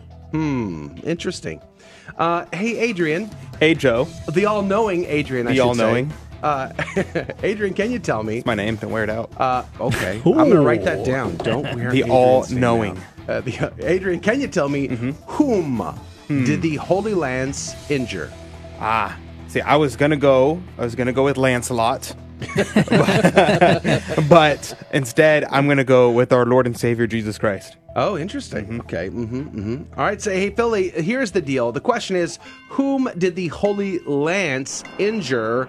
Uh, Brother Adrian says it's our Lord and Savior Jesus Christ, whereas Rudy says it's Saint Longinus. 15 seconds on the clock. Who is right? Who is wrong? Philly, what say you? Adrian, let's try it. so wait, it's risky, Dangerous. risky Oh, my goodness. Yeah. Nailed it. Chances are good, huh? Yeah, 50 we're, 50. we're talking about the spearhead that pierced our Lord's side when he was on the cross. You weren't talking about Lance Armstrong? By the way, uh, Hitler was really eager to, to obtain this spearhead. By the way, he actually put a team on the job to try to go find that because of the uh, of the, uh, the the traditions that surround the miracles that happen with that spearhead. Saint Longinus was the one uh, who, who look- pierced his side, correct? Yep. Yeah, Yeah. there's some occult uh, things there. Yes, a big occult in his thing. desire to get yes, that. Yeah. for sure. All right, you're in the cup. Praise be to God, Philly. You could win now, but let's see if we can't double your chances. I think this next one is super easy. It's pretty hard. No, no. All right, we're gonna go to Adrian this time. Uh-oh. Uh Adrian, the all-knowing. That's dangerous. Uh, Adrian, who? That's me. Who is the patron saint of messengers? Yes. The patron saint of messengers. Ah, one of the coolest saints. That'd be Saint Hermes. Saint Hermes. Mm-hmm. Huh. You mean Hermes? Um, Hmm. you don't pronounce the H? I don't know. Saint Hermes, you say? Hmm. Interesting. Hermist. Hermist. Okay. Humst. Herman. I'm just gonna go with Hermes. Uh, hey, hey, Rudy. Yes, sir. Can you tell me who is the patron saint of messengers? One of the very few angels that we know their names of. Saint. That's that's Gabriel. Gabriel. Gabriel. It feels strange to say saint, but because he's an angel, but Is it Gabriel? but yeah, he's a saint. Or is saint it Gabriel? Saint Gabi. Is it Gabi? Gabi. Gabi. Gabriel. All right, enough, enough. Uh, Philly, hey, here's the deal. The question is, who is the patron saint of messengers? Rudy says it's Gabriel, and uh, Adrian says it's Hermes. 15 seconds on the clock. Who is right? Who is wrong? Philly, what say you? Rudy, Rudy. Yeah. That's some good stuff right there. yeah. Have you seen the, that movie, uh, Philly, Rudy? I yes, I have. Oh, are you asking me? Oh. No, I'm asking Philly if he's seen the movie Rudy many times. That's a good film, isn't it? I like that film. I watched it all that long ago. I thought he to God. died at the end. I guess not. He does mind. not. He does Awkward. not. die. He goes on. He goes on. He graduates. He moves on with his life. Praise be to God. All right, uh, Philly, you're in for two. You're either you're, you're swinging pretty good here today, but I'm going to be honest with you. Hardest this next one is pretty easy. Hardest question I've ever had. Uh, No, Easily the, the hardest, hardest question, question ever. Hardest, the hardest question Out of ever all the hardest questions, this one's the hardest. As of today, yes. I don't. From hardquestions.com. Philly, Philly this one's easy. This is like a super easy question Tuesday. Mm-hmm. over. We're gonna go back to Rudy this time. Rudy, you're a biblical scholar. I am actually. Uh, who is the author of the Acts of the Apostles? Well, it's uh, it's disputed. You know, some experts believe it was uh, one of the apostles. Mm-hmm. Really? Um, you know. Um, Wow. I I, I happen to think that uh, it was all of them collectively. Wow. They all like pitched in, like They yeah. sat down and they're like, "All right, what are we gonna write?" You know, like, okay, we'll take that part. You yeah, I like this what you said there. And, How- okay, Okay. yeah. How no, can no, no, not that one. How can I nuance this sentence? Uh, Exactly. Paul, help me out here. So all of them collectively. yeah, Matthias, get over here. You're gonna get in on this too. Yeah. Okay. He's like, but I'm new. Uh huh. But what about Judas? Did he have any part of that? He was dead. He was Uh, dead. But what Judas am I talking about? There was two. Oh. So, Yeah. I, why do you assume the worst? Uh, Yeah. All right. Speaking of which, let's go to Adrian. hey, Adrian, Hey, Joe. can you tell me who is Maybe. the author of the Acts of the Apostles? Who was the author of the mm-hmm. Acts of the Apostles? Mm-hmm. Whomst. Mm-hmm. Whomst. Whomst? Whomst is the author of the Acts of the Apostles. Okay. Who's thou? Hmm. Yes. Well, there it could be a number of people, just like just like Rudy said. Yeah. I'm gonna go with Saint Luke. Really? Yes. The Saint Luke, The, the, Saint Luke, the, one, physician. the one who wrote the Gospel of Saint Luke. Uh, yeah. yeah, From he Star also Wars? wrote. He also wrote the Acts of the Apostles. All right, Philly, here we go. Adrian says it was Luke that wrote the Acts of the Apostles, but Adrian says it was all of the disciples, the apostles themselves, that pitched in collectively. 15 seconds on the clock. Who is right? Who is wrong? Philly, what say you? It's a tough one. Mm. I'm gonna go with Rudy. Oh no! I'm so sorry. oh, Sorry, Philly. I'm I my Oh. mea over. culpa, Philly. I feel like I let you down here, Philly, my I friend. apologize. But in fact, it was the uh, it was Luke, the physician uh, and the companion of Paul, who wrote the book or the letter or the, the Acts of the Apostles as well as the Gospel of Luke. So we learned something, but you're in for two, Philly. Congratulations. You can still win. God love you, Philly. Thank you for playing our game today, and you have a good day. We're going to put you on hold, though, but uh, we're very grateful you called in today, Philly. Thank you. God love you. Praise be to God. That is going to uh, do it for the radio side of our show. Thank you all for hanging out with us and having a laugh with us. We really enjoy that part. If you can and you are able, hang out with us in the after show when we conversate directly with you about whatever is on your heart, your mind. You can comment, ask questions, whatever you want. Go to our live video feeds Facebook, YouTube, Twitter, Odysee, LinkedIn, but they're all linked up on our website, grnonline.com forward slash CDT. Get your car raffle tickets before it's too late. Again, grnonline.com forward slash CDT. God love you. God bless you. Thank you for joining us on Your Catholic Drive Time, where it is our pleasure to keep you informed and inspired. Join us Monday through Friday at the same time, right here on your favorite Catholic radio station. Don't forget to connect with us. Just go to facebook.com forward slash Catholic Drive Time. Again, that's facebook.com forward slash Catholic Drive Time. Be sure to share more than just us today. Share Jesus with everyone you meet. Bye now, and God love you.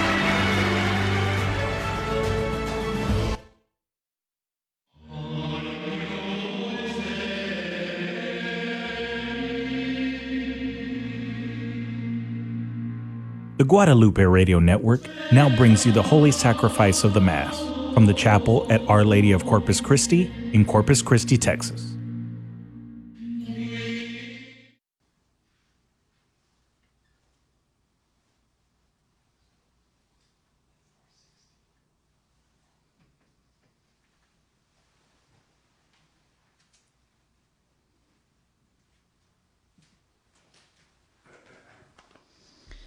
Welcome to the Holy Mass at Our Lady of Corpus Christi Chapel. Today we celebrate Tuesday of the sixth week in ordinary time. The intention for today's Mass is for all of our online viewers and for those joining us through Guadalupe Radio. Sing praise to our Creator, O you of Adam's race. God's children by adoption, baptized into his grace. Praise the Holy Trinity, undivided unity. Holy God, mighty God, God immortal, be adored. In the name of the Father, and of the Son, and of the Holy Spirit.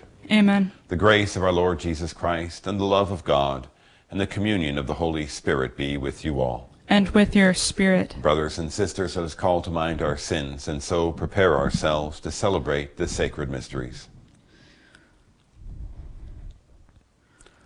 I confess to Almighty God, and to you, my brothers and sisters, that I have greatly sinned in my thoughts and in my words, in what I have done, in what I have failed to do, through my fault, through my fault, through my most grievous fault.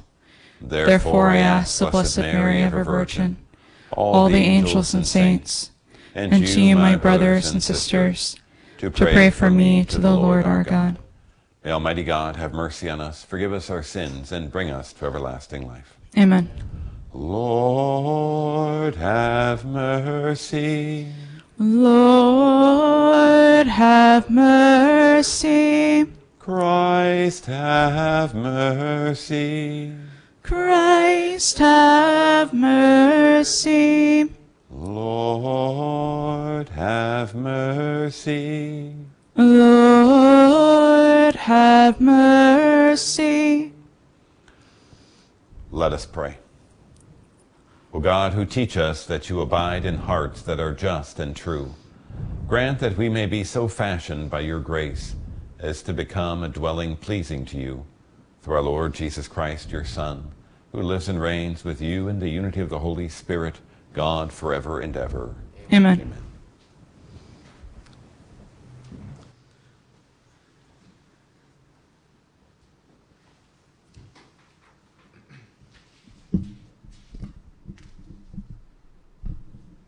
A reading from the letter of St. James.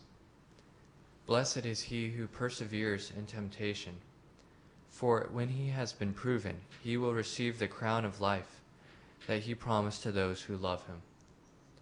No one experiencing temptation should say, I am being tempted by God. For God is not subject to temptation to evil, and he himself tempts no one. Rather, each person is tempted when lured and enticed by his desire. Then desire conceives and brings forth sin. And when sin reaches maturity, it gives birth to death. Do not be deceived, my beloved brothers and sisters. All good giving and every perfect gift is from above, coming down from the Father of lights, with whom there's no alteration or shadow caused by change. He willed to give us birth by the word of truth, that we may be a kind of first fruits of his creatures. The word of the Lord. Thanks be to God. Blessed the man you instruct, O Lord. Blessed, Blessed the man you instruct, O Lord. Blessed the man whom you instruct, O Lord, whom by your law you teach, giving him rest from evil days. Blessed the man you instruct, O Lord. For the Lord will not cast off his people, nor abandon his inheritance. But judgment shall again be with justice, and all the upright of heart shall follow it. Blessed, Blessed the man you instruct, O Lord. When I say, My foot is slipping, your mercy, O Lord, sustains me. When cares abound within me, your comfort gladdens my soul. Blessed the man you instruct, O Lord.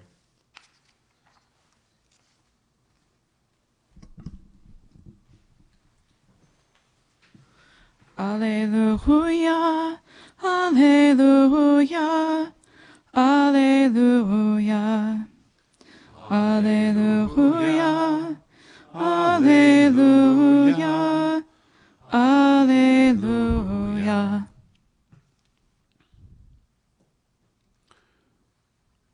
The Lord be with you. And with your spirit. A reading from the Holy Gospel according to Mark. Glory to you, O Lord. The disciples had forgotten to bring bread, and they had only one loaf with them in the boat. Jesus enjoined them Watch out, guard against the leaven of the Pharisees and the leaven of Herod. They concluded among themselves that it was because they had no bread. When he became aware of this, he said to them, Why do you conclude that it is because you have no bread? Do you not yet understand or comprehend? Are your hearts hardened? Do you have eyes and not see, ears and not hear? And do you not remember when I broke the five loaves for the five thousand, how many wicker baskets full of fragments you picked up? They answered him, Twelve. When I broke the seven loaves for the four thousand, how many full baskets of fragments did you pick up? They answered him, Seven. He said to them, Do you still not understand? The Gospel of the Lord. Praise to you, Lord Jesus Christ.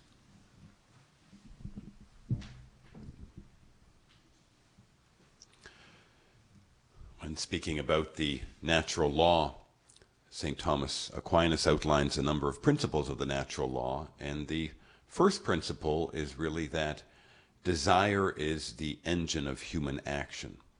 In other words, it's our desires, it's our appetites that make us do anything to begin with and then help move us toward action. So if you think of that, our desire for food, which we experience as hunger, is something which causes movement in us to go and get something to eat.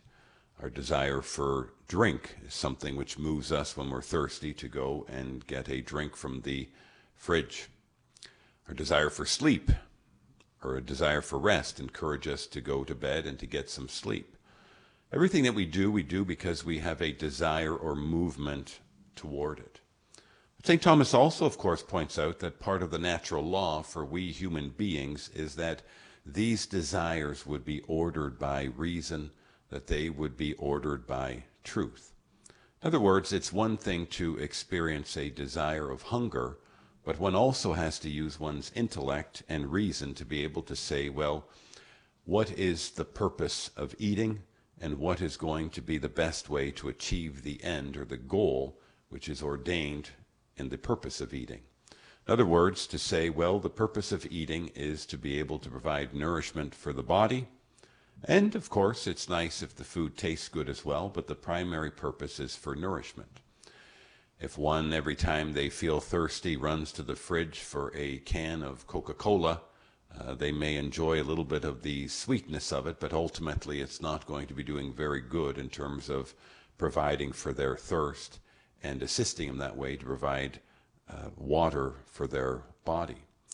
In other words, all of the desires that we have have to be ordered by reason and they have to be ordered by truth. Today's first reading, we hear St. James talking to us a lot about temptation. And temptation really is a kind of inclination or desire towards something which is disordered. Sometimes in the spiritual life we use the fancy word concupiscence to speak about temptation. It really is something which is a consequence of our original sin, that we were born with concupiscence, that we have a inclination within us that sometimes tends toward what is disordered. And as a result, we have to fight to overcome it we have to make sure that we form our minds according to the truth that natural reason can provide and that faith provides through Jesus Christ, and that we be motivated by love in our action. And with the help of God's grace, we can overcome this disordered desire to things which ultimately are not good for us. All of this is, I think, particularly important to the world that we live in today because in many ways, we could say that a lot of what ails our society is a kind of denial of original sin to begin with, and a denial that a desire for disorder actually even exists within us.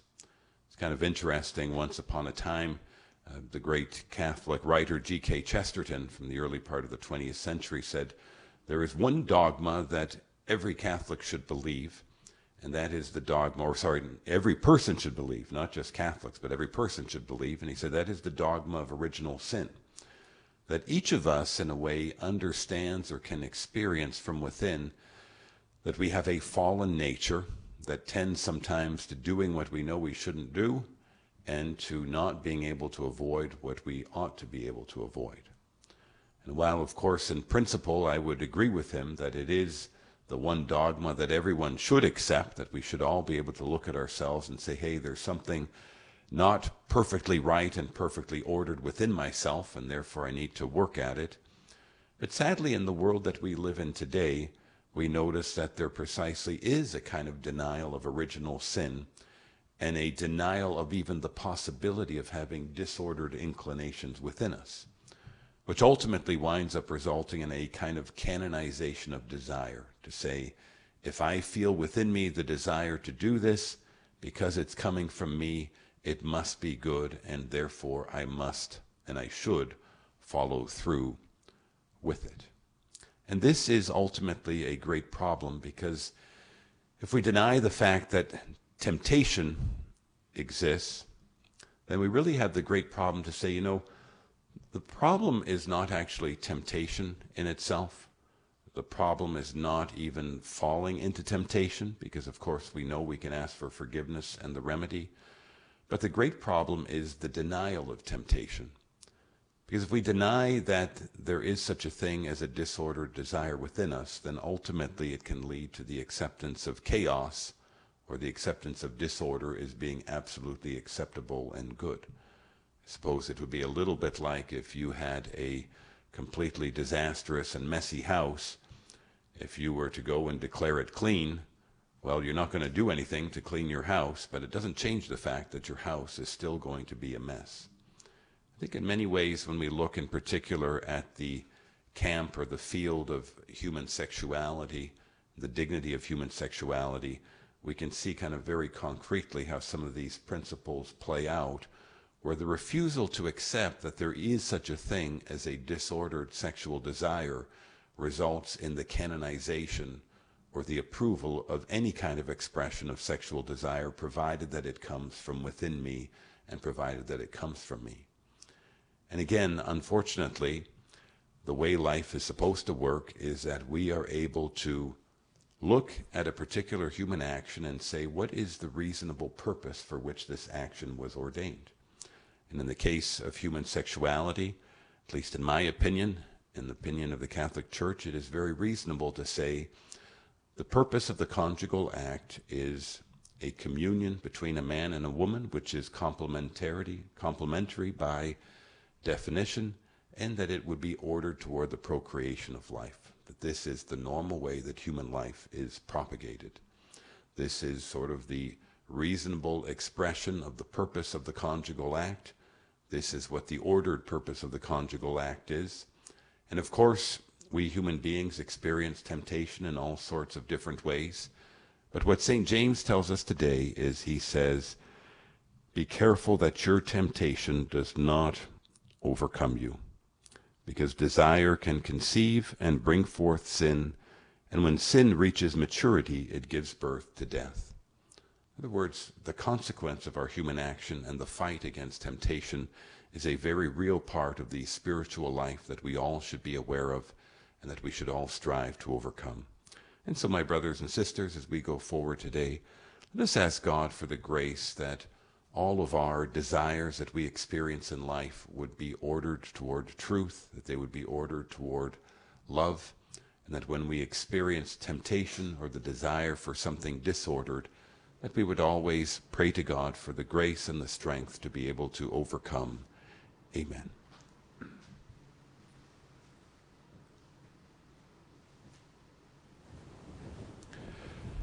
Trusting in our Father's love and mercy, let us bring our petitions before him. We pray for our Holy Father, Pope Francis, for his physical and spiritual needs. We pray to the Lord. Lord, hear our prayer. We pray for all bishops and government leaders that they would be guided by the wisdom and counsel of the Holy Spirit in their decisions. We pray to the Lord.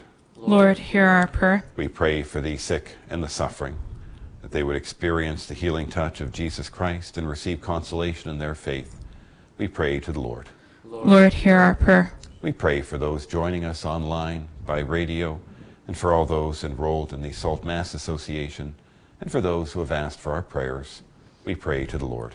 Lord, hear our prayer. And for those intentions that we hold in our heart, we pray to the Lord. Lord, hear our prayer. Merciful Father, we thank you for hearing our petitions and granting our prayers through Christ our Lord. Amen. Oh, worship the King, all glorious above. Oh, gratefully sing his power and his love. Our shield and defender, the ancient of days, pavilioned in splendor and girded with praise. Oh, tell of his might, oh, sing of his grace, whose robe is the light, whose canopy space. His chariots of wrath the deep thunder clouds form, and dark is his path on the wings of the storm.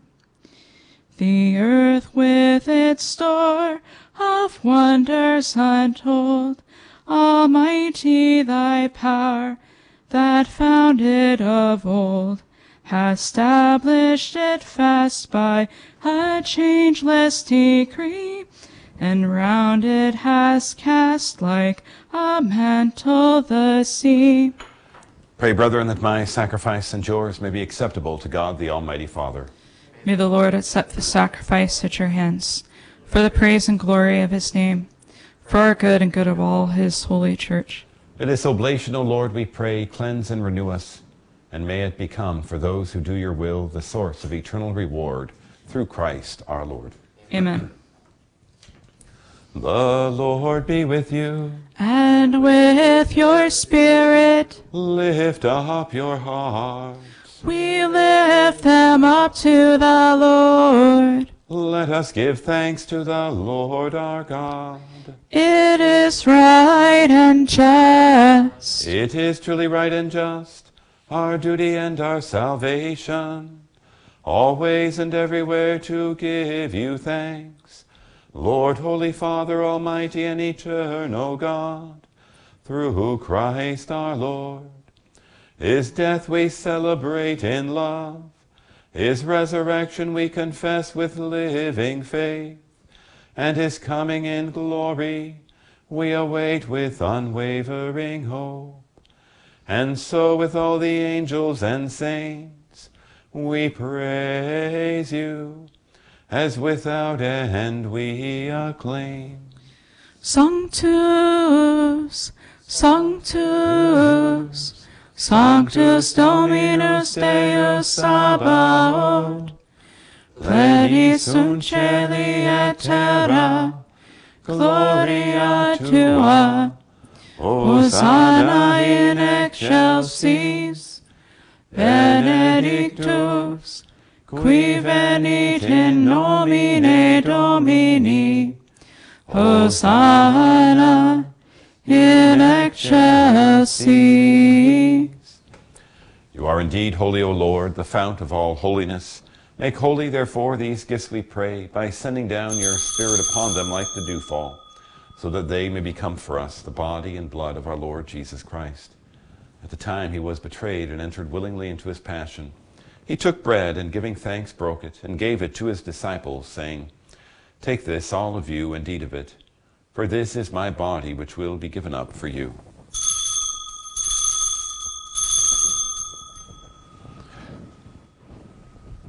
In a similar way, when supper was ended, he took the chalice, and once more giving thanks, he gave it to his disciples, saying, Take this, all of you, and drink from it, for this is the chalice of my blood, the blood of the new and eternal covenant, which will be poured out for you and for many for the forgiveness of sins.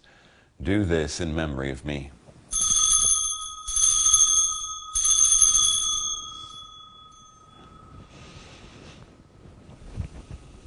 The mystery of faith. We proclaim your death, O Lord, and profess your resurrection until you come again.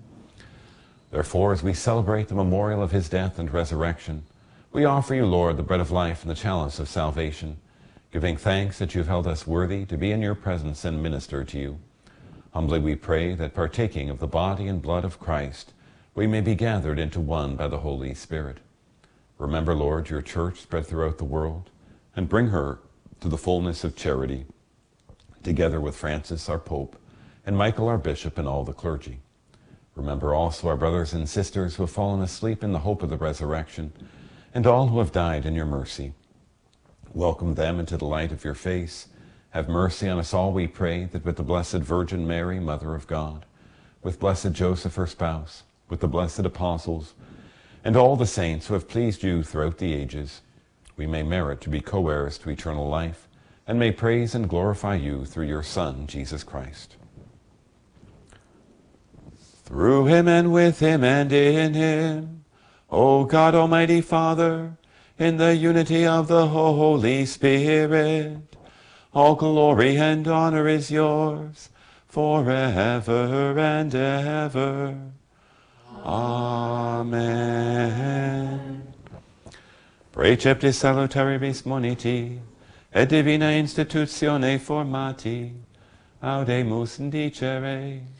Pater noster, qui es in celis, sanctificetur nomen tuum, adveniat regnum tuum, fiat voluntas tua, sicut in cielo et in terra, panem nostrum quotidianum da nobis hodie, et dimite nobis debita nostra, sicut et nos dimitimus, debitoribus nostris, et ne nos inducas in tentationem, sed libera nos a malo.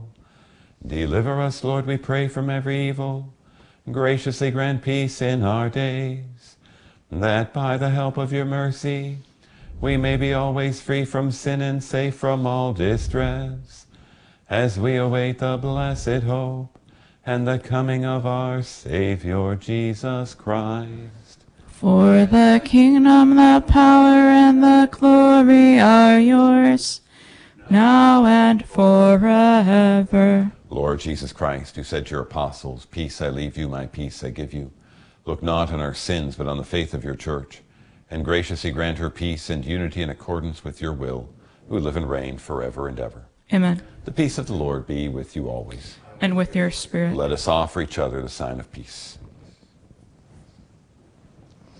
Agnus Dei, qui tollis peccata mundi, miserere nobis. Agnus Dei, qui tollis peccata mundi, miserere nobis. Agnus Dei, qui tollis peccata mundi, dona nobis pacem. Behold the Lamb of God. Behold him who takes away the sins of the world. Blessed are those called to the supper of the Lamb. Lord, I am not worthy that you should enter under my roof, but only say the word, and my soul shall be healed.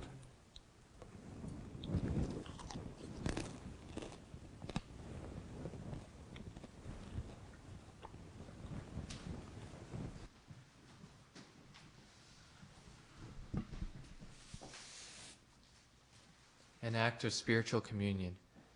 My Jesus, I believe that you are present in the most holy sacrament. I love you above all things, and I desire to receive you into my soul. Since I cannot at this moment receive you sacramentally, come at least spiritually into my heart. I embrace you as if you were already there, and unite myself wholly to you. Never permit me to be separated from you. Amen.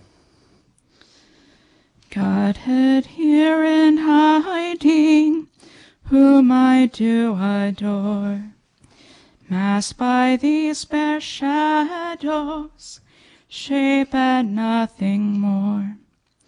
See, Lord, at thy service, Low lies here a heart, lost, all lost in wonder at the God thou art. Seeing, touching, tasting, are in thee deceived. House as trusty, hearing, that shall be believed. What God's Son has told me, take for truth I do. Truth himself speaks truly or there's nothing true. Let us pray. Having fed upon these heavenly delights, we pray, O Lord, that we may always long for that food by which we truly live through Christ our Lord. Amen. The Lord be with you. And with your spirit. May Almighty God bless you, the Father, and the Son, and the Holy Spirit. Amen. Go and announce the gospel of the Lord. Thanks be to God. Holy, holy, holy, Lord God Almighty, early in the morning our song shall rise to thee. Holy, holy, holy, merciful and mighty, God in three persons, blessed Trinity. Holy, holy, holy, all the saints adore thee, casting down their golden crowns around the glassy sea. Cherubim.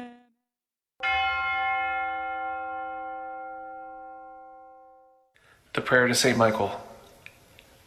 Saint Michael the Archangel, Defend us in battle. Be our protection against the wickedness and snares of the devil. May God rebuke him, we humbly pray. And do thou, O Prince of the heavenly host, by the power of God, cast into hell Satan and all the evil spirits who prowl about the world seeking the ruins of souls. Amen.